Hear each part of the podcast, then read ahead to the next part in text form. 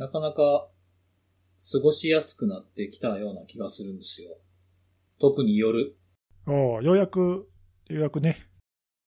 もうちょっとね、あのー T シャツ短パンでは寒いかなみたいな。そうね、夜だとそうかもね。秋の気配が。なってきたかなと。そうそうそうそう。で、まあ僕は相変わらず4月ぐらいから始めた散歩を今でもきちんと続けていまして。はい。続きますね。覚えてますかね？あの、いろんなこう、コースを変えたりとか、っていうこともしつつ飽きる、飽きてしまうんでね。うん。で、あの、そのやってることの一つに、こう、猫を探しながら歩くっていうのを確かこのポッドキャストでもちょっと言ったような気がするんですけど、うん、前聞いた、それね。うん、そうそうそう、もうね、あのー進捗ありまして。はい。もうね、進捗あの、1時、そう、1時間から、まあ1時間、最近も1時間半ぐらいかな、たまに調子良かったりとかすると2時間ぐらいとか歩いたりすることもあるんですけど、ほその間に、その、まあ、この辺も猫がおるぞっていうのコースが分かってきちゃうんですよ、もう。ああ、なるほど。あと時間帯この辺に安いとかね。そういう知見が養われてきまして、多い時なんて、もう、あの、一個の道二つ、そうやな、あのー、12、3匹ぐらいに会う日もありますもん。う。おお、すごいな、それは。うん。そんなこんなでね、あのー、どんどん仲良くもなっていって、おお顔見知りになって。そうそうそう。だからもうあの、前はちょっとこう遠目に見てたりとかしてたような奴らもう僕を見るともう寄ってくるんですよ。へえ。うん。で、とうとうあの、昨日なんてあの、もう、足、足、足元にこう、す、すり寄ってくるんですよね。ええうん。で、あの、よしよしすると、もう、もう昨日なんかもうお腹見せるようになって。おおなんかね、どうもね、あの、いろいろこう猫のことを調べたりとかすると、やっぱ猫同士のこう、情報共有とかあるみたいですよ。おう猫同士のコミュニケーションみたいなのがあそれは何？あるらしくて。あいつはやばいやつやで、みたいな？そうそうそうそう あいつは人間のくせになんかよく、よく分かれへん、俺らに近い感じがするぞ、みたいなのが、猫同士のコミュニケーションがあるみたいで、マジか。マジ。か。多分、口コミみたいなやつだと思うんですよ。ああ、そうなんだ。あ、そういえばなんか最近さ、ツイッターとかでよく見かけるんだけど、うん。なんかほら、前からあんのかな？あの、猫のさ、気持ちを教えてくれるアプリみたいななんかあるんでしょ？そういうの。そうそれを、それも紹介しようと思ってて、あ、マジで？ごめんごめん。さっきニャン、ニャン、ニャントークっていうやつがちょっと今流行ってるみたいなあん、ですよ。そうなんだ。そう、それかな俺が見たのも。なんか、うん。あいつは猫の鳴き声とかを聞かせると、そう。何を思ってるか教えてくれるみたいな。そうそうそうそう。なんか猫ごとにね、あの、設定できるみたいで、あ、そうなの？うん。この子、この子みたいな感じでできるんですよ。ほうほうほう。まあ。なんていうか、アカウント管理って言うんですかね、これ。はちゃんとね、アカウント1個にするとわかわけわかんなくなっちゃうから分けれるんですけど、それをちょっと導入しようかなと思ってて。いえー、それって何、あの、スマホのアプリかなんかであるわけ？そうそうそうそうそう。で、鳴き声を聞かせたりとか、まあ、鳴き声だけじゃなくてもなんかゴロゴロ言ってたりとか、いろいろ、あまあ、怒ってるとかもあるのかもしれないですけど、それをちょっとこう、僕、まあ、全、出会う猫ちゃん全員が寄ってくるわけではもちろんないので、はいはい。まあ、寄ってくんの、寄ってきては、鼻、まあ、声が聞けるぐらいでなと5、6匹ぐらいかな。その子らにちょっと試してみようかな。そその中でもかなり寄ってきてくれる子に、ちょっと今日の散歩から試してみようかと思ってて。おお面白いねい。ろいろ、そうそう。で、いろいろ調べてたら、僕のあの、会社のある知り合いも、そのアプリを使ってて、もうすでに。インスタに画像を上げてはったんですよ。はい。で、あ、こん、あ、これこれこれやわと思ってパッて見てたら、ハッシュタグがあって、で、あの、ニャントークっていうハッシュタグ、このアプリの名前のハッシュタグももちろんあるんですけど、そこにめちゃめちゃ気になるハッシュタグがあったんですよ。おうシャープ、ニャンサムウェアっていう。うんうん。で、これは、その、僕の会社の人やから、セキュリティも知ってるし、僕のイン、なんかインタビューみたいな、まあ、社内向けのね、社内本のインタビューとかしてくれる方なんで、あ、この人は詳しい、ちょっと詳しいからこういうのになんかつけてみたんかなと思ってタップしてみたら、割かしニャンサムウェアつけてつぶやいてる人が多いんですよ。あ、つぶやいてるか、インスタか。うんうん。なんでちょっとこれ、ニャンサムウェア、猫、猫系のファンに注意喚起するにはニャンサムウェア使えるんじゃないかな、みたいな。結構前から使われてるよね。ニャンサブ。使われてるみたいですね、うんニャンサムウェア、ね。知ってる知ってるうんえーうちの、うちの営業のの子は、あの、ずっとハンサムウェアって間違えてましたけど。よくわかんない。感染したいわって思いますけどね、ハンサムウェアだと。えーまあそんなこんなで、なんか、うん。まあ何がどういう風にこう伝わっていくか分かれへんなっていう。はい。あでも、それ、まあ僕ちょっと使ったことないんだけどさ、うん。そのアプリ、どのくらい、あの、精度があるのかわかんないけど、どうやって判定するのかわかんないけど、まあでもね猫の気持ちそうやって分かったら面白いよね、なんかね。そうそうそう。多分なんか何個かこう試していた、この子はこの時こんな感じみたいな学習すんのかな？なんかその辺もちょっと試してみようかなと今日から思ってるんで。あと多分ね、みんんながいっぱい使えば、そういう猫の声って集められるから、な。あ、そうそうそうそう。ね、それできっとデータの精度も上がっていくかもしれないし、うんうんうん。えーいいですよねちょっとけ結果どんなだったか教えてくださいよ。はい。ちょっとあの、いくつかサンプルやってみてはい。報告します。お、楽しみです。はい。という、まあ、ニャンサムウェアって言いたかっただけう。どうしてもそこに戻ってくるだけだ。そうですね。はい。ということで、えーぶれないねはい。ぶれないです。はい。はい。じゃあ、えーお便りのはいはい。コーナーに行こうかなと思うんですけれども。はい今週は。えっ、と、はい。えっ、と、前回僕が多分紹介したネタの後半部分のことだと思うんですけども、F セキュアの件っていうふうに書かれてて、あのー報告するうちの3割ぐらいはやっぱりダメなファイルみたいなやつあったじゃないですか。ああ、プラグインでポチッと報告したやつのそう話ね。そうそうそう、はいはい。そこの話の中で、従業員がメールを、あの、怪しいんじゃないかというふうに思って、そのポチッと押す理由っていうふうなところに、不審な添付ファイルがちょっと他と比べてやたらと少ないなって話したんですよね。ああ、なんか言ってたね。そうそうそうそう。で、それの、添付ファイルが少ない理由としては、えー、まあ、いろんなサンドブックスとかで怪しい添付ファイルがそもそもエンドユーザーに届いてないから報告が少ないっていうのがあるかもなっていうふうなご意見をあ、なるほどなるほど。いただいたんですけど、これちょっとまあ難しいなと思ったら、その数字が全部明らかになってないから何とも言えないんですけど、これまあパーセンテージで出してるんで、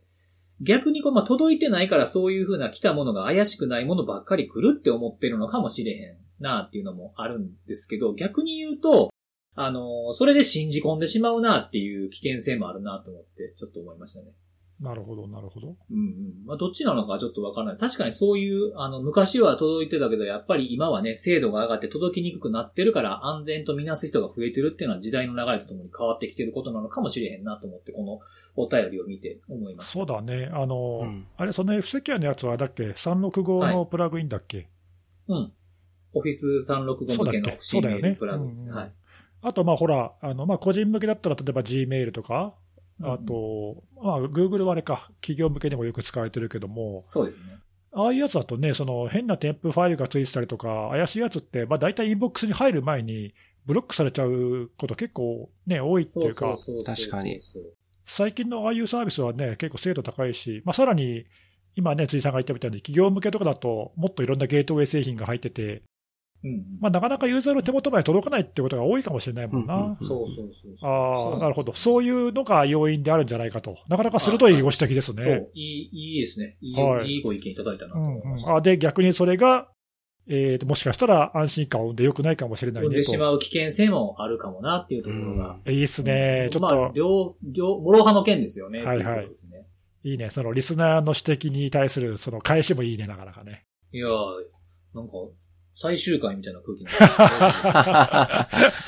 はい。こう、あんま、あんま褒められたらちょっと今日、ほんま終わりですみたいなこと言われんのかなみたいな。確かに。辻さんだけ終わりですみたいな。来週、辻さんいないみたいな。はい卒業みたいなのやめてくださいよ、本当に。えーはい、次行きましょはい、行きましょう。えっ、と、今回の、あ今回の前回ですね、あの、NTP って、あの、話したじゃないですか。はいその時考えてたんですかみたいなことに関してですね、NTP の話題がありましたけれども、えーはいその NTP ってところから派生して、皆さん、ポート番号ってどうやって暗記してますかう。ほう。いうふうにポポポートって TCPIP の。あ、そうそう、このプロトコルの、まあ、デフォルトとかよく使われるポートはいはいは。はいいは、いわゆるウェルノーン的な感じって言えばいいのかな。はい。はい。それはどうやって覚えてますかっていうふうに質問があって、まあ、この方は自国同期、同期、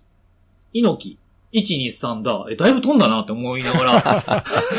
え、何回、何回今ステップ踏んだんですか？だい自ぶ国同。期、同期、猪木。同期から猪木はだいぶ飛んでるような気がしなくもない。口実けがすごいな。そうそうそうそう。だからこういうふうに覚えてると。あ、なるほど。語呂で覚えてるってこと。そうそうそうそう。ほんであの、数字は結構やっぱりきつくて、二桁とかよく出てくる、例えば443とかね。いうふうなのは、まあ覚えられ、自然と覚えられるんだけど、その他は語呂がないと覚えきれないというふうにそれ、あるんですけど、どう、はい。そもそも覚える必要ある？そうなんですよ。僕も多分覚えなくていいんじゃないかなって思ってて。うん、まあ、あの、覚えようとしなくても自然に、ね、何回も目にしてるうちに、嫌でも覚えちゃうやつってのは、まあ、あるじゃない、そうですね。ううんん。まあ、それぐらいでいいんじゃないの？なんかこう自分の、まあ試験とかでない限り覚えなくてもいいかなって僕はあ。、そっか。なんか、資格試験とかで出たりもするのか。そうか。そういうのはいるまあかももしかしたらなんかい。今やったら、なんかその、よくね、そのスキャンされている攻撃の糸口になるリモートデスクトップのポート番号はとかありそうですもんね。覚えにくいじゃないですか、あの辺のポート番号。ああ、そうか。確かにね。まあ、なるほどね。そうそうそう。そういうのがあるかもしれない。そうだね。試験はちょっと、あの、わかんないけど、うんそれ以外はね、なんか必要な時に調べればいいんじゃないかなってそうそうそう気がす。るあけどな。のー基本的にちょっと調べて答えが出てくるものって頑張って覚える必要ってあんまないと思うんですよ、僕。うんねうん。そうそうそうそう。だからまあ、なんかどうしても覚えたいとかやったら、なんかその覚えたいものを普段から何か使ってみるのが一番だと思いますけどね。そうです。なんか目的があった方がいいそうですよね。そうそうそう。うん。うん。確かに確かに。プログラミングとかも学生の頃やう、んや、学校でやってたけど、あの、なんだよ、if 文がなんちゃらとかで覚えるよりも自分が作りたいものが明確になって、それに向かっていろんな関数とかを調べてやっていくとかっていう風にした方が絶対覚えるんですよね。使い方をね。うん。だから触ってみるっていうのがいいんじゃないですかね。いろんなサービスを動かしてみるとか、ポート番号を変えてみるとかね。おーうん。そうそうそう。いいんじゃないかなとは思いますけど。まあ、ここのみんなは頑張って覚えてないっていうのが答えですよね。そうですね。全然覚えてないです。はい。うんあんま覚えてないです。すいません。よく3人で喋ってる時も、あの、え、なんだっけ、3000何番ポートやったっけ？確かね、辻さんみたいな感じの 確認とかしてるから。そうそうそう。覚えてない。うろ覚えだもん、そんなの。はい。うん、全員が答え持ってん時もあるから。そうだね。そうそうそうはいなんでまあ、はい。使ってみるか、まあ、頑張って覚えないといけないと使ってみる。えー、どうしても覚えないといけないわけじゃないんじゃないかっていうのが、まあ、答えですということでございます。そうですね。はい。はい。えー、ということなんですけども、あとですね、あの、まお同じくその NTAP の話なんですけど、これはあの、根岸辻ピオ看護の方の話のコメントをいただいてるんですが、はい。あの、あれがあの、完全に妄想だったということに驚かれてるらしくて、あの、料理作ってる最中にそれ聞いてたみたいなんですよ、このポッドキャストを。はい。ほんで、えー、それマジで？と思って慌てて今キーボードの前でこれを打ってますっていうふうに書いてるんですけど。あの、あのメモって、その空想もメモするのっていうのを初めて知ったってあるんですけど、あれ僕が、あの、チェックのために一応一通り聞いてるんですよね、いつも。はい。あの、ウはい。ェブの、その、ウェブの公開用のやつを更新している最中に聞きながらやってるわけなんですけど、その時に聞いてて僕が思ったこと書いてるだけやから、なんかこう、ポッドキャスト内で言ったこともあれば、その、単にチェックで聞いてる時に思いついたこととかも言ってるんで、あの、全部が乗ってくるわけではないといそうだよね。いや、結構だってさ、あの、うん。僕もね、その編集は僕がやってて、辻さんにあとよろしくって渡し渡してるけど、それからあとは知らないからさ、そうそうそうそう。公開されるまであの辻信弘メンバーは僕も読んでないんだけど、うんうん。公開されて読んでもさ、これなんだっけみたいな 時々 そう。これ、なん、何書いてんだろうなってそうこれ結構あるんですよ。何言ってんのみたいな。たまにあるからねうん。わかるわかる。2、3回前のやつやったらもう僕、僕ですら怪しい時。そうそうそう。これなんだ、こんなことなんか言ってたみたいな。あるからね。なんていうんですかね。例えばなんか前回の105回のやつとかで一番最後にあの、解除されたとはいえっていうところの、解除されたとは、トアブラウザーのとはいえっていうのを書いてるんですけど、トアのこと喋ってない。喋ってない喋ってない。喋ってなくて、緊急事態宣言が解除されたって言っても別にウイルスが緩めてくれるわけじゃないから気をつけましょうねみたいなことを多分言ったと思うんですよ。そうだね、そうね。ああ、うん言うでも、でも、まあ、まあ、とはいえっていう言葉が出てくると僕いつも頭の中にあのとはが出てくるから、今回も、まあ、例に漏れず書いちゃったっていうだけの。あのメモはな、なんなんですか？なん根本根本的な質問来たよ。あれが何なのかってことですか？はい。あれなんかね、最初は、はいなん、なんとなくおもろいなって思って、自分でね、やってて。はい。うん。で、あの、なんかこう、やっぱ聞きながらあれを書くと、ちゃんと聞くんですよ、やっぱり。ああ。聞いてる、で一リスナーとしてなんか思ったこと。ラジオでも、ポッドキャストでもそうですけど、リスナーって黙ってはいるけど、聞いては通通勤とかに聞いてるけど、何か思うでしょ、やっぱり。その思ったことを書くっていうのをなんとなくやり始めたんですよ。いや、いいよね。あれ、あれ、あのメモすごいいいと思うけど。本当ですか？あとはなんかこう、ちょっと訂正したいこととか、あの、言葉足らずやったなってこともここでも補足できるかなと思って。ああ、そうだね。うん。ううんん。確かに使い勝手もいいし、な聞く自分としても、一リスナーとしても聞けるからいいかなと思って、まあ書いてみたっていう。まあ皆さんにほら、ハッシュタグをつけてつぶやいてもらうのと同じようなノリですよ、これ。ね。いや、俺なんかもう、たまに入ってるどうでもいいネタが楽し、楽しみでしょうがないんだけど。そうですよね。後から見たら、後から見た方が面白いもんそうそうそう何言ってんのこいつみたいな。いそうそうそうそう。そうなんですよ。や、ぜひ続けてください。はい。はい。ということでございます。はいはい。はいということで、えー、お便りは以上でございます。はいということありがとうございますありがとうございます。いつもということで、こんだけ NTP の話したんで、今日順番 NTP でいきましょうか。初めて来た。はい。ちゃんとしたまともな順番のやつ。はい。え、ということは私から？じゃあ、ネギスさんからですね。はい。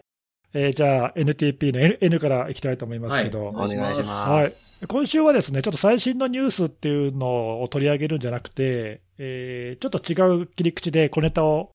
話したいんですけども、何かというと、えー VPN サービスは果たして必要かっていう、おちょっとまあお題で話したいなと。はい。で、まあこれなんでこれ急にこんな話してるかというと、一応きっかけがあってですね、今週あの、アメリカのニューヨークタイムズに、こんなタイトルの、えー It's time to stop paying for VPN っていう、まあそろそろ VPN に金払うのみんなやめないかっていう、まあこういう ちょっとね、煽り気味のタイトルの記事が出ていて、で、まあ偶然だけど、その2日前に、えー実はマザーボードにも、えー You probably don't need a VPN っていう、多分あなたにはに VPN 必要ないよっていうタイトルの、こちらもまたちょっと煽り気味の。なんかそっくりのタイトルのあの記事がたまたま出てて、で、まあ、ちょっと微妙に書いてると違うんだけど、おまあ、おおよその趣旨はね、両方ともなんか似たようなこと言ってて、うん。えーっと、まあ、大多数の人には VPN サービスって必要ないんじゃないかってなことを言ってんのね。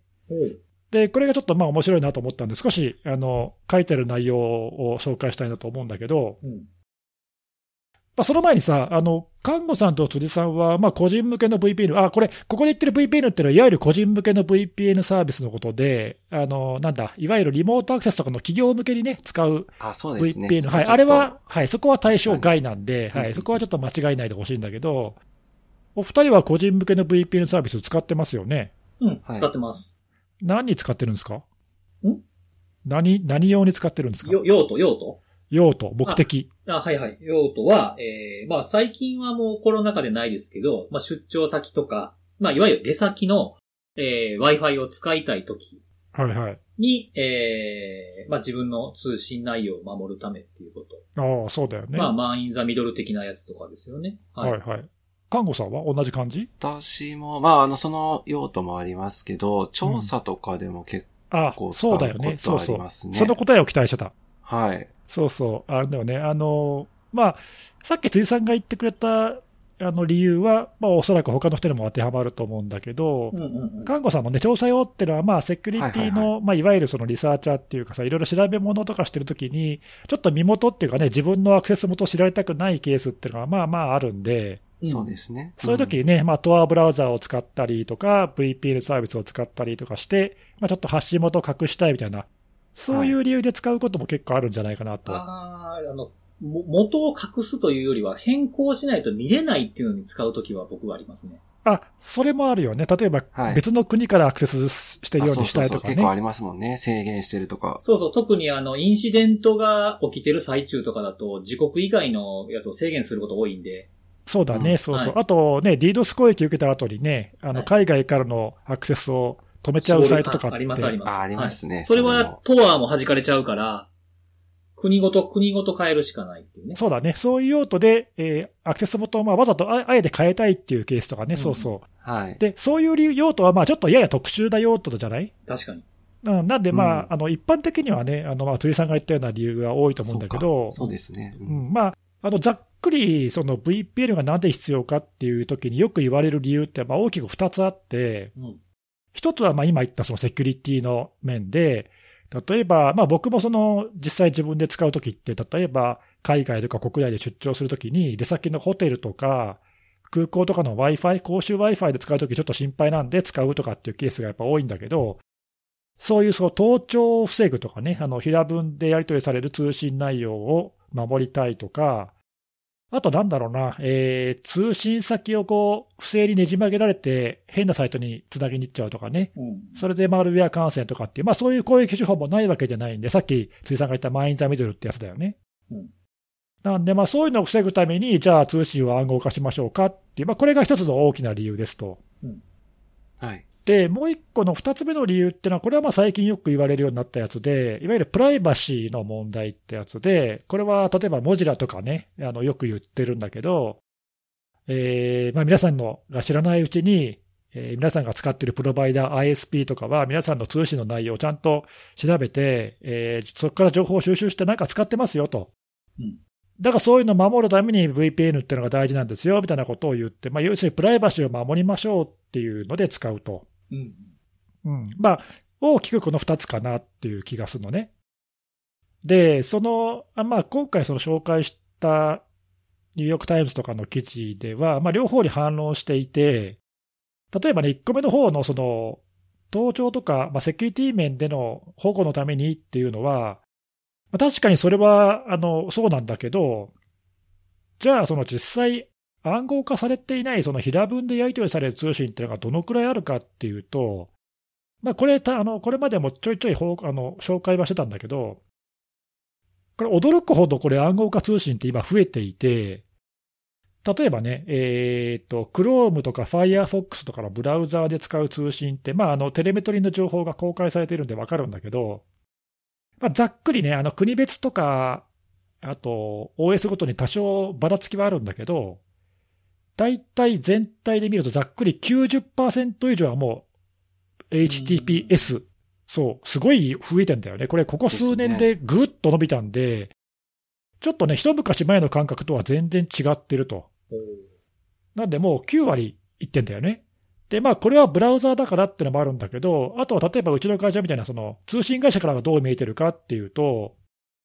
あのまあ、うちの会社はブロードバンドトラフィックのレポートって毎年出してるんだけど、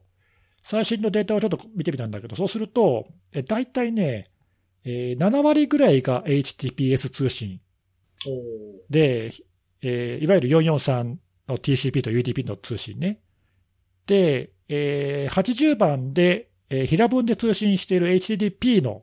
通信って1割ぐらいしかないのよ。だからまあまあ、あの、ブラウザーの通信ほどは極端じゃないけど、まあでも、おおよそ近い数字にもうなってきてるのね。うんで、まあ、それ以外にもほら、あの、IPsec とかさ、VPN のね、いわゆる VPN の通信とかっていうのも含まれてるんで、うんそもそも、まあ、平文でやり取りされる通信っていうのがもう実はかなり少ないと。うん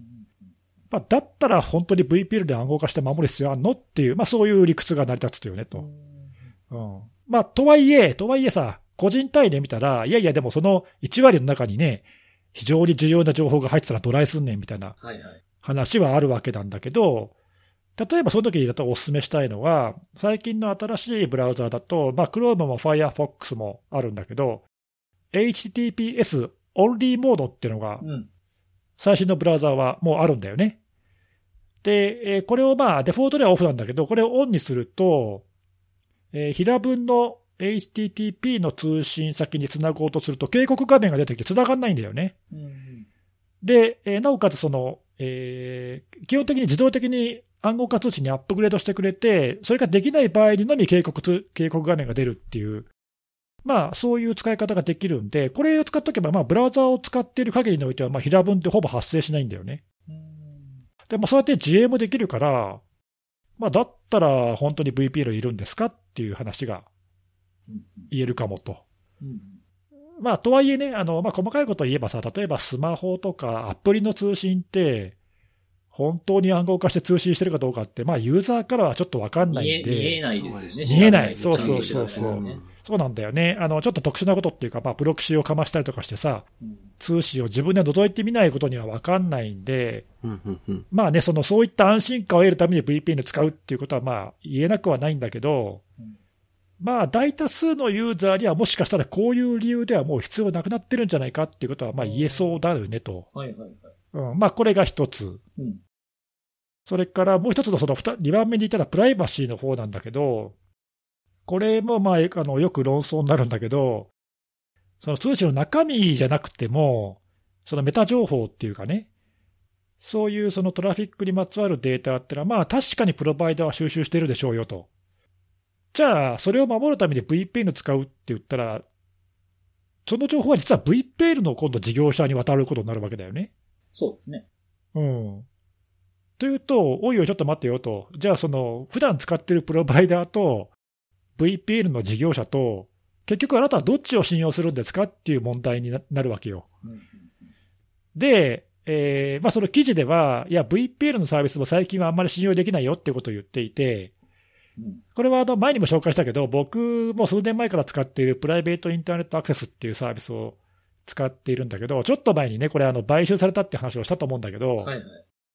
ケープテクノロジーズっていう会社に買収されて、で、この会社は、まあ、実は他にもサイバーゴーストとか、ゼンメイトとか、似たような VPN を買収していて、実は先月ね、さらにあの VPN サービス大手って言っていいと思うんだけど、エクスプレス VPN っていうところを買収したんだよね。あ、そうなんですね。で、うんあのまあ、こういう感じでね、結構大手の VPN サービスが、まあ、そういう会社に買収されてて、で、このケープって会社はちょっと出自が怪しい会社として有名で、う。えっ、と、まあ、あまりあの、いい噂がないんだよね。うん、いい噂を聞かない会社なんで、こういう会社をじゃあ本当にあなたは信用してこのサービスを使ってるんですかって言われると、まあね、あの疑問符がついちゃうなっていうところがあって、それよりは、まあ、少なくとも国内にいる分には、日本のプロバイダーの方が信用できるんじゃないのと、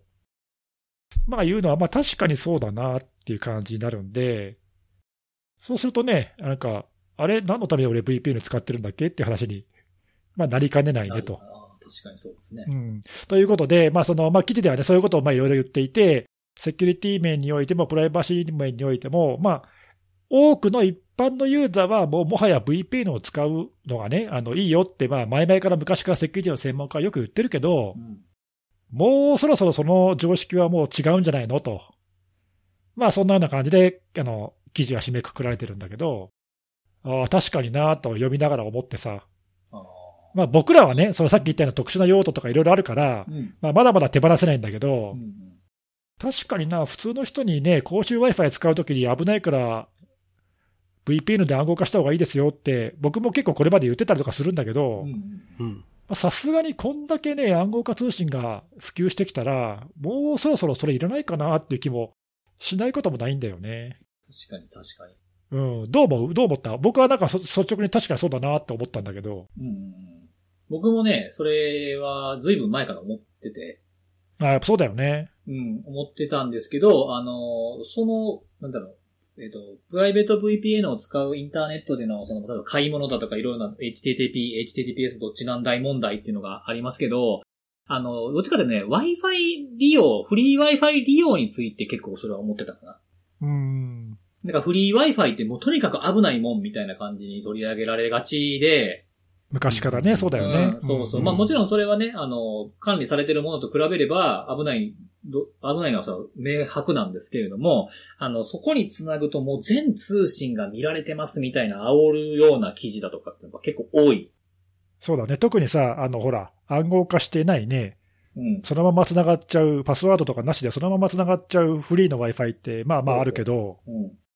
海外とか行くとね、結構空港の Wi-Fi って大体そんな感じなんだけどさ。そうそうそうそうそう。ですよね。あの、カフェとかもそういうのも結構多いですよね。そうそうそうそう、うんそんなの持ってるほかみたいな、結構そういう記事ってあるもんね。そうそうそうそうそう。だからそれとかでもまあ HTTPS になっていったりとかすると、まあ見えないじゃないですか。そこは。はい。なんで、まあそこまでなんかもう繋いだ瞬間なんかもう地獄行きみたいな風には思わなくてもいいと思いますよぐらいに言ってたんですよ、僕もともと。そうだね。うん。まあそれでもやっぱりどうしても心配で、まあさらに何かできることがあってしたいんであれば、そのプライベート VPN っていう手段もあるとは思いますけど、そこまで気をつけるぐらいやったら、例えばさっき言ったみたいに海外での Wi-Fi 怖いって言うんだったら、もうあの、自分でポケット Wi-Fi 的なやつ、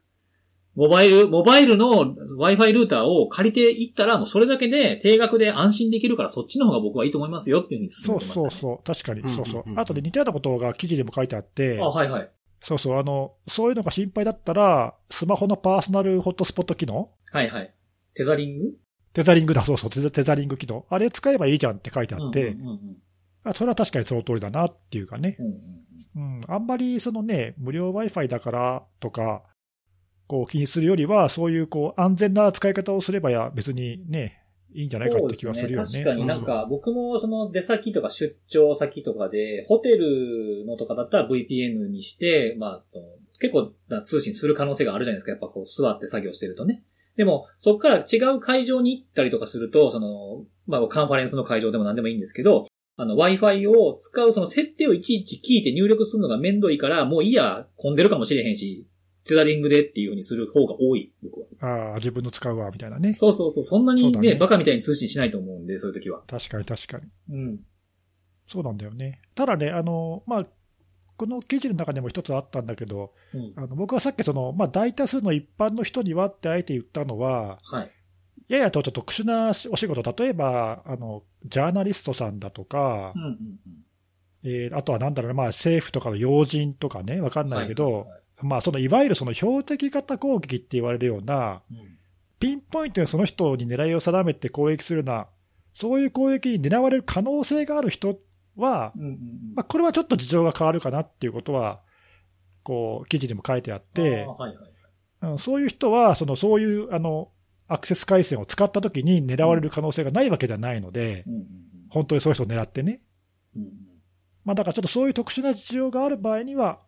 えー、まあ違うけどねっていうことは言ってたけど、まあ、まあでもね、そうでない普通の一般ユーザーはっていう視点で言うと、まあ今、辻さんが言ってくれたみたいにね、まあそんなに神経質にならなくても大丈夫じゃないのっていうのは、まああるよね。まあその、かける費用とか手間と、あとはその機械の回数で考えたらそこまでっていう考えなくていいんじゃないかなと僕は感覚的には思いますけどね。そうね。なんかはい。まあその辺がね、あの、まあさっきのなんだろう、暗号化通信がこう、こんなに増えてるっていうのは、まあ、5年前とかね、あの、まあ、10年はちょっと言い過ぎだけど、まあ、5年前でもここまで多くなかったんで、ちょっとまだね、そんなに安全とは言い難かったんだけど、うんうんうん、まあ、もう9割超えてきたらね、あの、国別で見たら、アメリカなんかはもっともっと高いんで、国別で見るともっと高い、日本もまあまあ高いんで、まあ、そしたらなんか確かにな、あんまり。ね。なんか、外で使うときの、うん、まあまあ大丈夫なんじゃない？そうは言ってもさ、っていうふうなものが、より現実になった感はやっぱありますよね。だいぶね、だいぶなってきて。うん、あとまあその、とはいえっていう部分はさっき言ったみたいにね、その、モバイル Wi-Fi 使うだの、えー、ブラウザのモードを変えるだのさ、いろいろまあ自衛手段がないわけじゃないんで、はい、まあまあ、そういうふうに気を配れば、そんなに目くじを立てて、ダメだって言わなくてもいいのかなっていう気にちょっとなってきた。そうですね。あとはなんかまあそこまでこうね、土台が整ってきたっていうところもあるんで、あとは自分がどこで線を引いて安心できるかで考えた方がいいんじゃないかな。そうだね。まあ結局こういうのってね、使い方とかさっきのね、用途によってだいぶ変わってくるし。やっぱ怖い気持ち悪いやったらね。そうだね、そうそう。自分は許容できるとかね、いやいや僕はちょっと心配だからって人によって多分あるもんね。ただまあそれを、それをね、自分が使ってるからって使ってない人を非難するのはやめた方がいいかなと。ね。あ、そうですね。そうそうレベルが低いとかそういうことは言わない方がいいと怖いと。そうですね。はい。はい。まあそんな感じで、はい。ちょっとまあ最近、あの、まあ特にここ数年で常識変わってきたよっていうところでちょっと改めて、うん、はい、はい、取り上げてみました。いいよかったと思います、はい。面白かったです。はい。はい、ありがとうございます。はい。ということで、えっと、NT、あ、次僕か。T は僕です、そうですね。はい。よろしくお願いします。はい。えっ、ー、と、今回僕が紹介するのは、えー、ウォールストリートジャーナルで取り上げられてた記事なんですけども、えー、日本、日本タイトル、だと、えー、ランサムウェアで初の死亡例か、病院が標的に、みたいな。お？なんかあれ、初の死亡例ってなんか前にもなかったっけ？うん、なんか見たような。そう。このポッドキャストでも取り上げたやつで、あの、2020年の9月の10日に、あの、ドイツのデュッセルドルフ大学病院っていうところで、えー、まあ、救急搬送したけども受け入れられなくて、それを搬送、1時間以上かかるところに搬送してる最中に亡くなられた方がいたというふうなところで。はい。で、あの、ドイツの警察がその後に、えっ、ー、と、発表で、もしかしたらこのポッドキャストでもフォローアップで言ったかもしれないですけれども、警察の発表からすると、えー、この、まあ、ランサムウェアによる、まあ、サイバー攻撃と、えー、その搬送中に亡くなられてしまった患者の死との間には直接的な関連性はないという発表が警察発表であったので、か、まあ、その直接的ではないというふうなところから、まあ、初の死亡事故ではないというふうなものがその前のドイツで紹介したやつなんですね。なるほど。はい。で、教師その、えー、記事の中に書かれてあった紹介するやつっていうのは、実はこのドイツの事件よりも前に起きていた事件なんですね。おー、そうなんだ。はい。えっと、2019年の7月16日なんで、かなり前のものなんですけども、7月16日に、えー、この妊婦さんの方が、えー、アメリカの、えー、アルバマ州のスプリングヒルメディカルセンターという病院に、えー、来られた時にもうすでに、えー、ランサムウェアの、に、の攻撃にこの病院が見舞われていて、えー、ほぼ、ほぼほぼのフロアでコンピューターが使えなくなっている状態だったというところから始まる事件なんですけど。おで、これあの、どんな状態、まあ、使えなかったってどういう状態だったのかというと、まあ、院内のそのスタッフの位置を特定するような無線追跡装置は使えない。まあ、だから、要は、だから誰がどこにいるかわからないんですよね。一手に把握できないと。で、あと、まあ、いろんなそのメディカルデータとかを、えー、記録している、患者さんの記録していると思いますけども、そういったものにもアクセスできないと。で、えー、まあ、これあの、病院に来られた方が、えー、妊婦さんだということなんですけども、分娩棟のナースステーションとかでは、えー、12個ある分娩室にある、えー、胎児の心拍を、えー、監視してるんですけども、こういったものがモニターできないというような状態だったそうです。まあ、かなりだからクリティカルな状況にあったんですよね。そうだね。うん。で、この、えー、さっき言った、えー、分娩室の胎児の心拍を監視するのがモニターできないというところが、今回この、えー、妊婦さんに影響したことなんですけども、この胎児、お腹にいる赤ちゃんが、えー、へその緒が首に巻きついた状態で生まれてきたというところなんですけども、あの、まあ、へその緒が首に巻きついていると、まあ、血液とか、あと酸素の供給がもちろん止まりますよね。の脳に行かなくなるというところがあって、通常はそういう、えー、状態になっていると、心臓のモニターから警告が上がってきて、えー、どうも怪しいんで確認した方がいいと。もしできると多分そのまますぐ取り出すというような時期によってはあるみたいなんですけれども、そういった時にこの侵害を受けてたので、これが監視できていなくて、えー、まあ、赤ちゃんがかなり重い脳障害を受けて生まれてきてしまったと。で、その後、後々に亡くなってしまったという事件がありました。なるほど、なるほど。本来だからランサムウェアに感染してなくて、ちゃんとコンピューターが使えていれば防げたはずであろうと。はい。そうです、そうです。そういうことね。そうなんですよ。で、まあこれでもまあ直接的かどうかっていうのは難しいところはあるんですけども、この病院自体がじゃあそのその当時にどういった対応をしていたのかっていったところをちょっと紹介したいんですけども、えー、まあまずこういう事件があると、じゃあランサムっていうけど何にやられたのかっていうふうな、えー、気になるポイントもあるかもしれないですが、これはあの病院自体は公式には発表はしていないと。で、えー、まあ、ある、えー、リサーチャーの方が、えー、当時に、まあ、の、病院とかをよく標的にしてたところから、これどうもリュークなんじゃないかっていうふうにコメントされてる方もいらっしゃるそうですというところに留まっています。で、えー、ランサムの、ランサムは何かというふうなこととセットに語られるのは、身代金の、えー、支払いですけれども、えー、この病院の、え、広報の方、広報担当者によると、えー、身代金の支払いは拒否していると。で、いくら要求されたかってことに関しては、えー、ノーコメントで言及を避けているというふうな状態だったんですね。で、えー、まあ、それの代わりにもちろん、えー、解除されなくて、ネットワークは止まったりとか、先ほどのような状況に陥ってしまったわけなんですけども、これ、詳しくはどんな対応だったのかまでは書かれてないんですけども、あの、もともと短時間の停電の時に、用いるような回避策っていうのが事前に準備されてたらしいんですね。まあ、あれが止まる、これが止まるっていうふうなやつだと思うんですよ。で、まあ、今回もランサムの影響で止まってるものがあって、まあ、停電と同じような状況に陥ってたからこれを使ったのかなと思うんですけど、で、これを使って、えー、まあ、被害を封じ込めを図った結果、3週間で、えー、通常の患者数をいつも通りに受け入れられるようなところまで回復したという対応を行ったみたいですね。ただ、あのー、まあ、これあの、元医療、ここの病院の医療従事者って元って書いてるのちょっと情報ソースが明らかではないんですが、そこのコメントも取られていて、当時は、えー、こういったことが起きている、まあ、そのサイバー攻撃を受けて、こういう状況に陥っているっていうことを詳しいことはあまり知らせられなかったそうです。スタッフには。で、で、知らされた方法としては、その医療記録するシステム、まあ、自動で取ってるような、モニタリングするようなシステムが止まっていて、えー、追って連絡するから待て、みたいなことが、なんかコンピューターにメモがポンポン貼られていってたというぐらいだったそうなんですね。なんで、あの、状況が知らされないまま、こう普段使えていたものが使えないっていう状況に陥ったので、まあ、自動化されてたものっていうのが、まあ、いきなり、あの、使えなくなるので、まあ、普段から、やっている、スタッフがやっている作業とは違う、まあ、いわゆる慣れない作業をしないといけないというふうな、状況に強いられてしまって、まあ、今、えー使われてる、まあ、自動化とかで、まあ、まあその最新のテクノロジー、医療のテクノロジーみたいなものの、を、恩恵を受けて、えー使ってきていた、まあ、若いスタッフはすごい大変な目にあったと。これ多分あの、僕たちにも言えることだと思うんですよね。病院が被害になった時ってよくあの、電話とメモとファックスで何とか処理するみたいなエピソードが語られたりすると思うんですけど、僕たちもなんかランサム被害だけじゃなくて何かしらそのインシデントが起きた時に、えーこれが使われへんかったらどうするとか、これはどうやって活かしておくかみたいなことっていう備えっていうのは、病院みたいに今あるものが使えなくなったらっていう想定は結構しておいた方がいいんじゃないかなっていうふうに思いますね。確かにね。うん。例えばね、僕、あのーまあ、標的型でも、まあ、ランサムでも何でもいいんですけど、そういったインシデントが起きた時って、まずネットワーク止めるみたいなことが、まあ、胃の一番に行われるじゃないですか。なんで止めなかったんだみたいな怒られたりもしますし。はいはい。うん。なので、とはいえ、例えばその、最近とかだと、まあ、あのー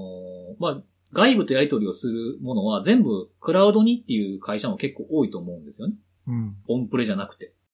なので、あの、他の通信は全部止めちゃうけど、例えば Office 365、あ、ごめんなさい、M365 か。M365 を使ってるんであれば、M365 の、えー通信だけを許可するようなファイアウォールのアウトバウンドルールに変えるとかね。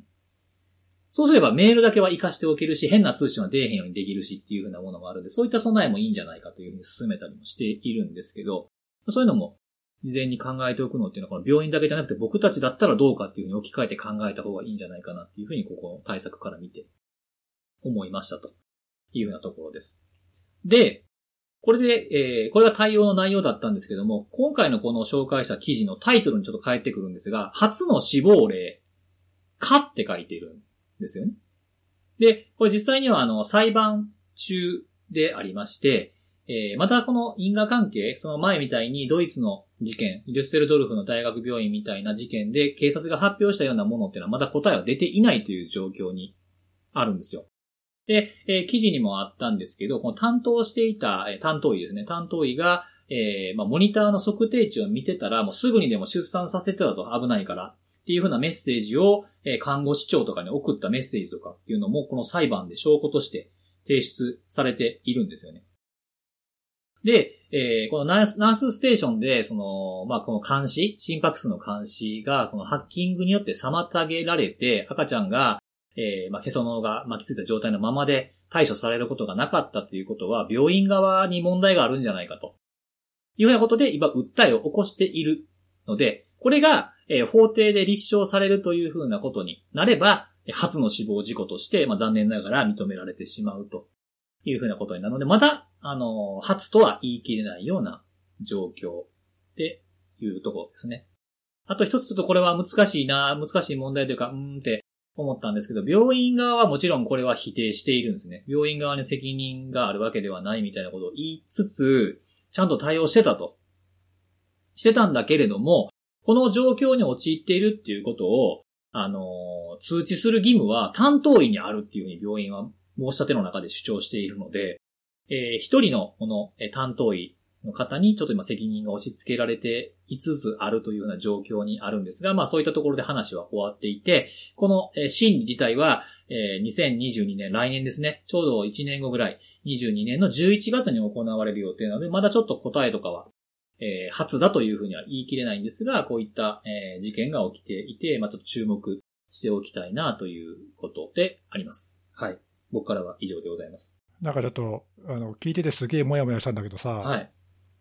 初だからなんだっちゅう話よね。うん。なん、なんちゅうか。いや、まあ、これしょうがないんだけどさ、これ、あの、まあ、海外のメディアの話だけどさ、うん。その、初の死亡例かっていうところだけが、なんかちょっと、前面に出ていて、はいはい。いや、結局病院のね、まあ、ラナサムウェアに限らないけど、まあ、こういうサイバー攻撃で病院がっていうのは、まあ、たくさん事例があって、別に死亡例はないかもしれないけど、例えばさっきのね、話じゃないけど、障害が残るだの、適切な治療が受けられないだのっていう、こう、様々なそういう不利益をこう思った人って、世界中にいっぱいいるわけじゃんそうです。いや、もちろんそのね、あの死死にまで至るっていうのはもうとても痛ましいことだから、それが大きく取り上げられるのはわかるけど、はい。初のね、死亡例が出たからどうなんだよっていうかさ、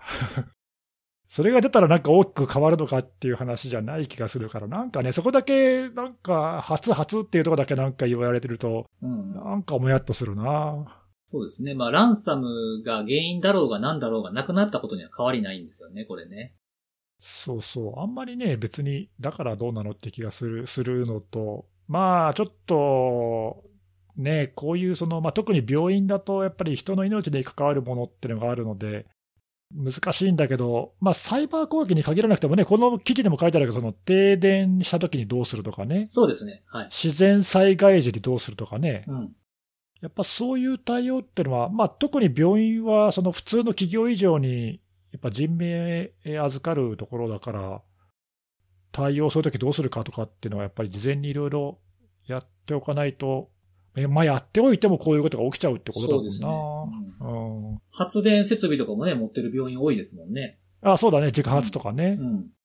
いや、これ見ててあの、たまたまちょっと思い出したんだけどさ、この間、ツイッターで日本のある病院がさ、今日はあの災害とかサイバー攻撃を想定したシステムダウンの訓練をやりまやってますって、訓練。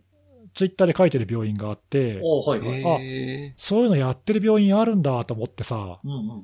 で、いや、まあ、あの、大体、ちょっと僕、病院とかの業界のことよく知らないんで、そういうのがやらなければダメってなってるとかも知らなか全然知らないんだけど、うん。うん。全然知らないんだけど、あの、もしね、そういうことをやってる、あの、病院がたくさんあるんだったらいいなと思って、ああ、確かにそうですね。うん、あの、いや、これ企業でももちろんね、普通の企業も病院に限らず、他の企業もさ、システムダウン訓練とか、やった方がいいし、ほら、海外とかだとさ、あの、わざとそういう障害を起こしてちゃんとできるかどうか、ね、訓練するとかさ、あの、いろいろそういう、あの、方法論ってあるじゃない？うんうん。で、そういうのもこうあるし、ああ、なんかそういうのやってくれてる病院ってなんかちょっとこう、なんていうの、安心感あるなって確か、にそうですね。それ見てて思ってさ、うん自分がね、そのもしそこに病気でかかるとしたら、何かあった時にね、だっていつランサムとか自然災害で停電起きたりとかって予測つかないじゃん。うん。うん。で、そういう時に準備が備えがあるかっていうのは、なんか重要な、あの、その病院を選ぶっていう観点で言うとさ、はいはいはいはい。なんか重要な指標だなっていう気がして、なんかね、ちょっと今までよりもそういうのってなんか、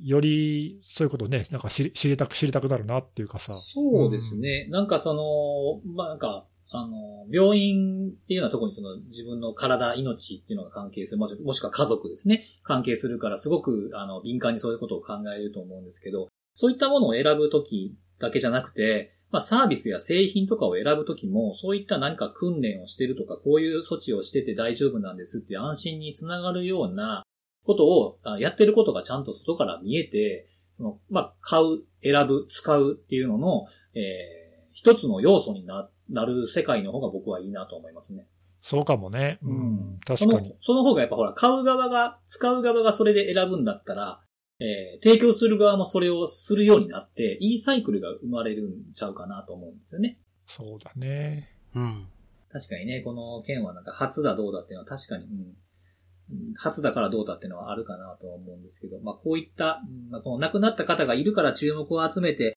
助かる人が増えるっていうのがほた果たしていいのかどうかっていうのは僕にはわからないんですけど、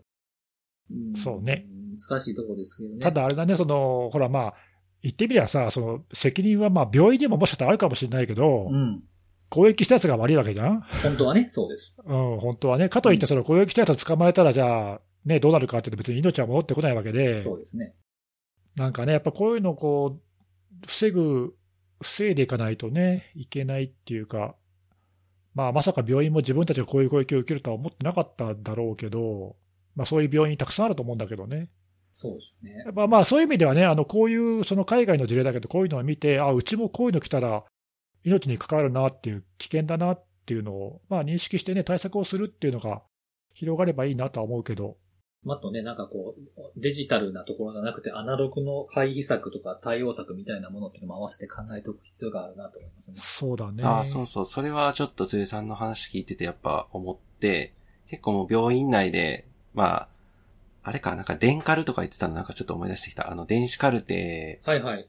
が、あの、もう当たり前のように使われてますし、なんかその、一昔前のすごいなんかアナログな感じで病院の運用が回っていた時代ってもうとっくに終わっってるんですけど、考え方がそこから出し切れてない状態だと、まあさっきのいざ何か問題が起きた時も、まあうまく回れちゃうんじゃないかとか、あるいはその計画そのものがそれを前提に立てられてるとかで、ちょっと私聞いててやっぱりなんで受け入れちゃったんだろうなっていうところもちょっと疑問に、あーまあそのランサムが、うん、関係してるかどうかっていうのは、まあ当然そこは、なんだ、えっ、と、裁判の争点なのかもしれないんですけど、まあなんで受け入れたんだろうなっていうところもやっぱりちょっと気になるところではあるんで、まあなんか点検っていうのはやっぱ定期的にやっていく必要って当然あるかなっていうのはちょっと聞いてて思ったんですよね。そうです確かに確かに。そういうリスクを過小評価したのかもしれないよね。もしかしたらね。はい。あ、そうそう、一つだけちょっと言い忘れたところがあったんですけど、あの、アナログで対応するっていうようなところをちょっと思い出したんですが、あの、この病院自体は、その回避策の一つとしては、あの、患者を、いろんな患者さんをナースステーションに近い部屋に移すっていうことをしたらしいんですよね。で、あと、ベッドサイドにある胎児の心臓モニターの音量を上げるとか、モニターからは心拍数が紙でも出力されるようにするみたいなことはしてたようですね。うんうんまあまあ、できることはいろいろやってたってことだよね。そうそうそうそうそううんうんうんうんまあ、こういうことも事前に決めておかなければね、できないですからね。というふうなことの備えを考えた方がいいんじゃないかという一つのきっかけのお話を紹介させていただきました。はい。はい。結局、藤井さんはランサムウェアだったってことですね。はい そうですね。そうです。はい。はい。ありがとうございます。はい。ということで。最後が NTP の P、最後の P、ピオ看護さん、はいお願いします。P が、はい、回ってまいりました。はいえっ、と、私はですね、えー、もうやっぱちょっとこれは取り上げときたいなと思った、あの、Apache HTTP サーバーの脆弱性の話ですね。今日はちょっとこちらを、はい、まあ、あの、記録がてらじゃないんですけども、ちょっと取り上げたいなとタイムリーですね。はい。もう結構これ、まあ、あの、結果的には、至極限定的というか、まあ前提条件であったりとかっていうのがいろいろあるので、あの、直接的に、この Apache HTTP サーバーの脆弱性を影響を受けて攻撃の被害に遭いましたとかっていう話は今のところ表面化はしてないのかなと思うんですけども、あのー 10, 10月の、えー4日に Apache HTTP サーバーのバージョンアップが行われまして、で、脆弱性の修正が入っていたんですけども、あの、修正された脆弱性のうち、えー CV の、えー番号で言いますと、CV2021-4177、えー、3だったかな？3ですねえーはい、3ですね。はい、そちらが修正されましたよと。で、これあのパストラバーサルの脆弱性で、すでに、あのー、0D の状態でありましたっていうのが、えー、アパッチから公表されまして、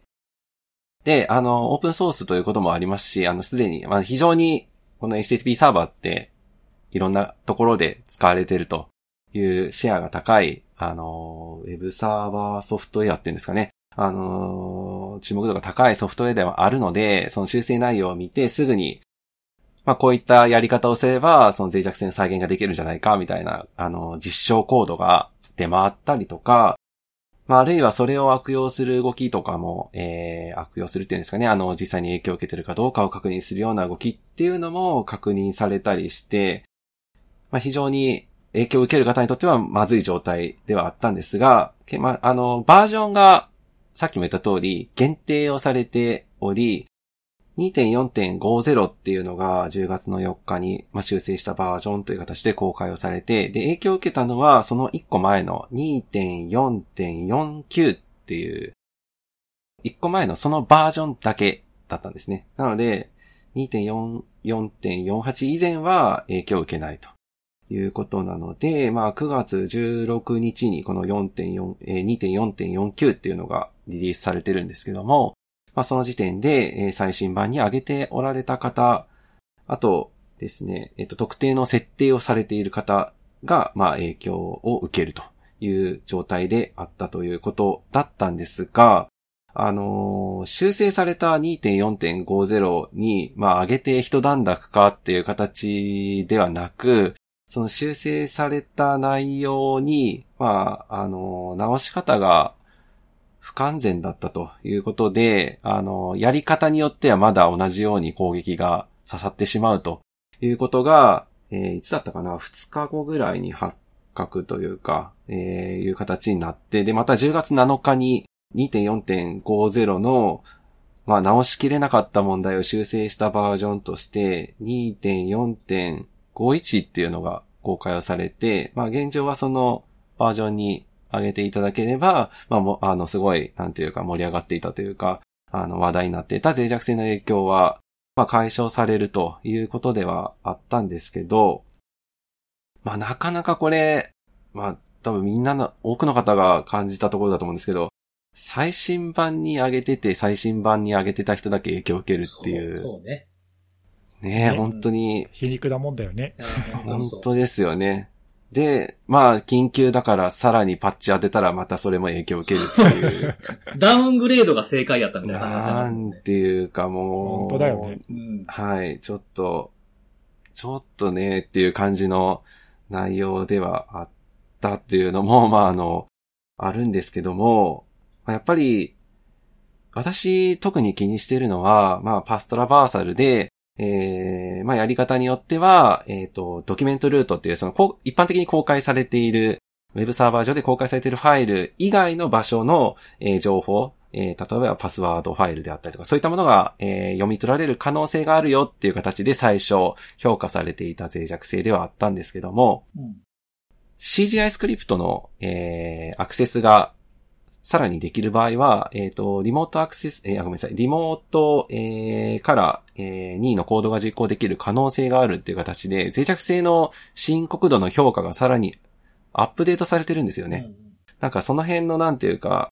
バタバタ感っていうのもなんていうかあんまりよろしくないなと思っていて、最初は2段階だったかな。えっ、と、重要っていう形で、インポータントっていう形で、あの、表現されてた、えー深刻度が評価されてたんですけども、その後、えー、まあその CGI スクリプトにアクセスできる場合は、任意コードの実行ができるっていうことで、今は確か、えークリティカルに、最高の確かランクに上がった状態で脆弱性情報が記載をされて、えーいたりとか、まあなんかその辺も、あの、ちょ、ちょっと私が十分に見れてないだけなのかもしれないんですけども、なんかアップデートの記録とかっていうのもあんまり書いてなかったりとか、なんかその辺もなんかあんま良くないなと思ってたりもしていて、なんかこの辺すごいなんでこんなバタバタしたんだろうなっていうのがちょっと今回、まあ久々にウェブサーバーのね、なんかすごいやば、まあ本当に影響は限定的とはいえとも、実際に影響を受ける方にとっては深刻な、まずい脆弱性が公開されたっていうのも、まああるし、ちょっとその顛末というか、経緯っていうのも、なんかすごい混乱したなっていうのも、ちょっと見ていて思ったところではあるとともに、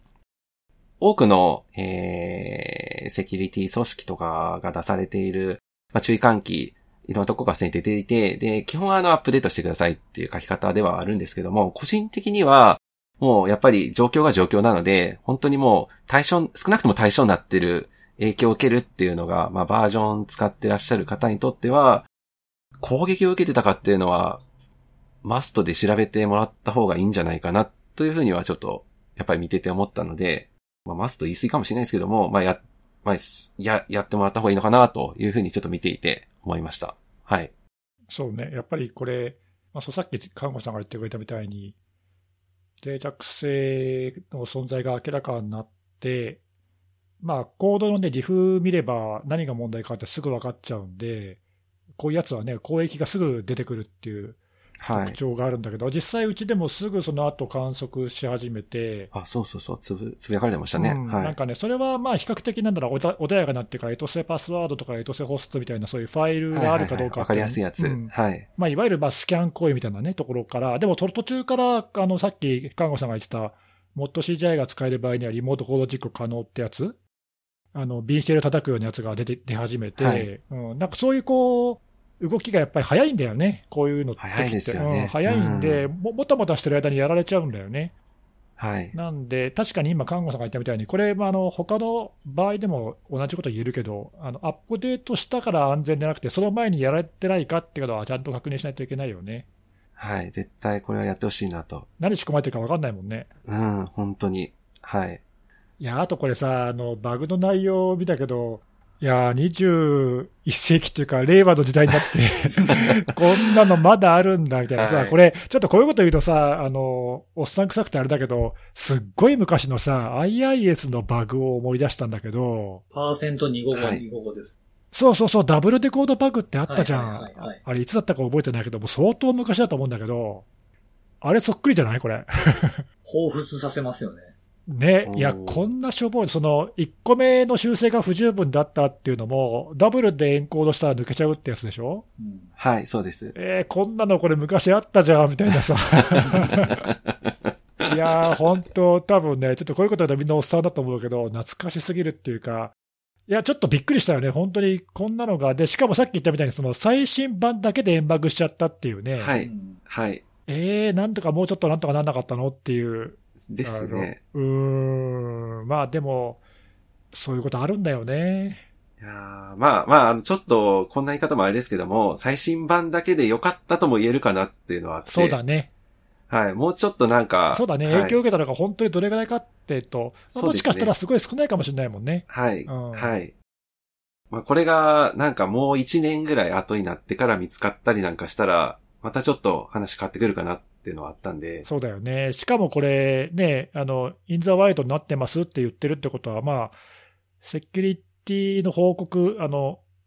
セキュリティチームに対するね、報告の前に多分その気づいて攻撃してた人がいるっていうことを言ってるんで。ですよね。うん。うん、まあ、こういうのはちょっとね、もしかしたらね、気づくまでもっとずーっと時間が空いてたかもしれないもんね。はい。そう考えるとちょっと、ちょっと怖いよね、これね。はい。まあ、不幸中の幸いって言っていいのかわかんないですけど。そうはいとも言えるかもね。はい。まあ、あと、おまあ当然なのかもしれないですけど、思ったよりみんなすぐはやっぱりバージョン上げないんだなっていうのは。はい。そうね。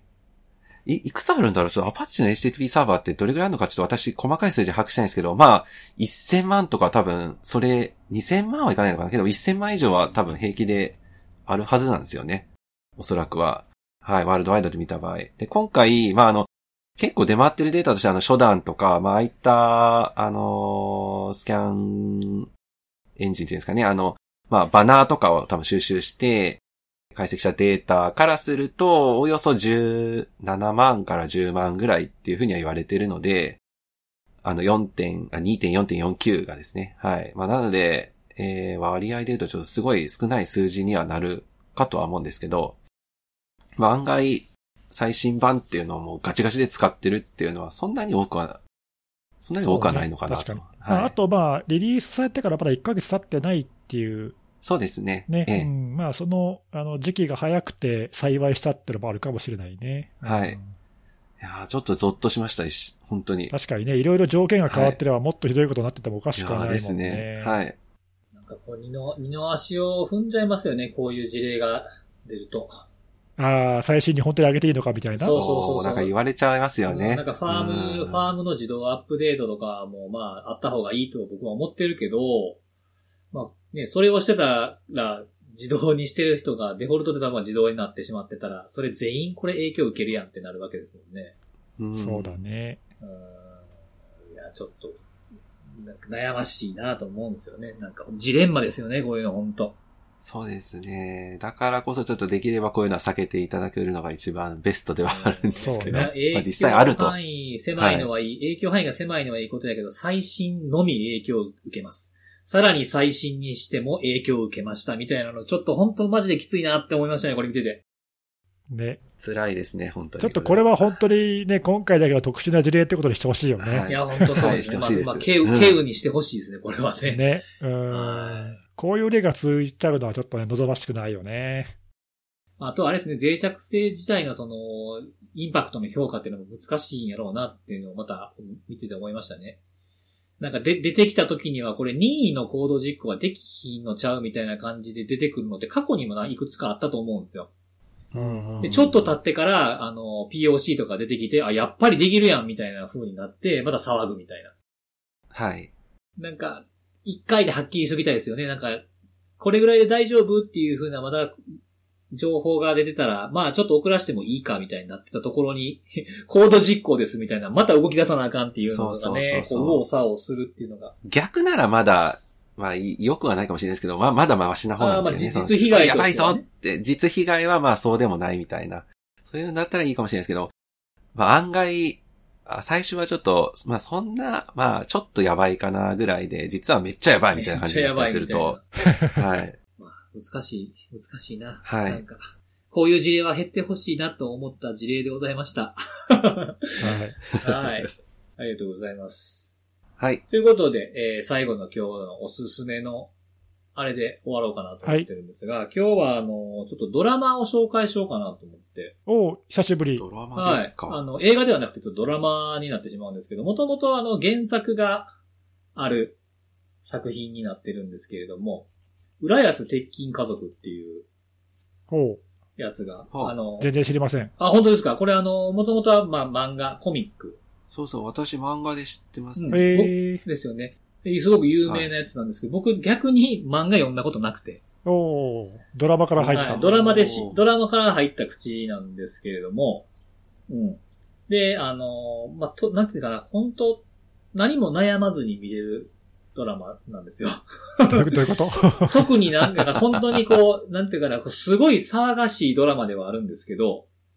まあそもそも、その、ドラマの主人公を含んでいる、あ、ちなみにあの、コミックの方は、その、家族の中の子供、まあいわゆる、あの、サザエさんでいうカツオ、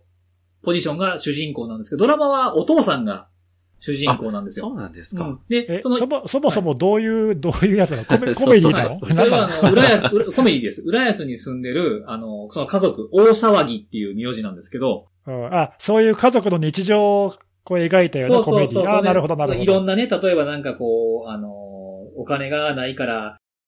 その、大、大、なんか、大食いで稼ごうかとか、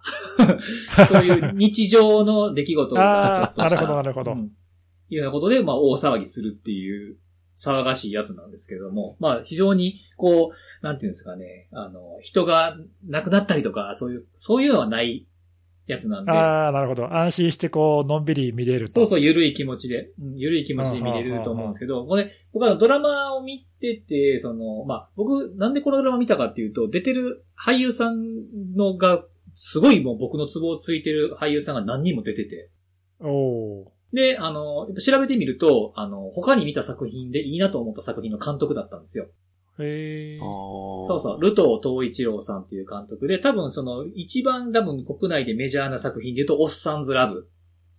っていうやつ、まあドラマと映画出てますけども、それの監督をされてたりとか、最近とかだったら極主不動っていう、これももともとアニメが作品、アニメ作、あ、ごめんなさい、えっと、えー、コミック作品から、えー実写になったやつなんですけども、そういったやつで、僕が結構今まで好きな作品を手掛けてられてた監督なんで、出てる俳優さんも、この間、あの、このポッドキャストでも紹介した誰かが見てるっていう、香取慎吾くんのはいはい。やつの、そうそうそう、それの周りに出てる、あの、佐藤二郎さんもこれ出てまして、まあ、佐藤二郎さんが主役なんです。主演なんですよ。はいはい。そうそうそう。あとはまあ、有名どころで言うと水野美紀さんとか、うんう。うんうん。あとはまあ、僕的なポイントで言うとあの、本田力さんとか、長根宗則さんとかっていう、知らないでしょ多分、お二人。全然わかんない。うんこれあの、ヨーロッパ企画っていう、その、まあ、俳優さんとかいる事務所があるんですけど、そこの人が出てると僕的に大体ヒットっていうへえ。のがあるんですよ。渋いね。見る目が渋い。そのちょっとね、でそういう、あのーまあ、何も考えずに見れますし、なんか結構こうクスクスっと、なんていうんですかね、あの、思いっきりこう、ボディーブローとかをかわしてくる感じではなくて、こうなんかシュッシュッとこう、かすめていくようなパンチをいっぱい打ってくる感じですね、僕からすると。なるほど、なるほど。うんなんか、なんか、内、難しいな。うまいこと言えないですけど、内臓で言うと、肺とか、えー腸とか胃とかではなくて、胆のみたいな。わかんねえよ。余計わかんなくなった。胃が痛いなとか、肺が苦しいとかじゃなくて、ちょっと胆のがこう、キュッとするな、みたいな感じのね、あの、僕的には非常に好きな笑いがいっぱい散りばめられてる作品。まあ、要するに、こう、一発のネタでドッカーンって爆笑するわけじゃないけど、はいはいはいはい。クスックスってのが結構そう多そうそう。く来ると。あとはまあ、この監督の特徴だと思うんですけど、これ多分役者さんのアドリブでやってんな、みたいなのが結構多いんですよ。へえ笑ってもうてるやん、みたいなやつとか。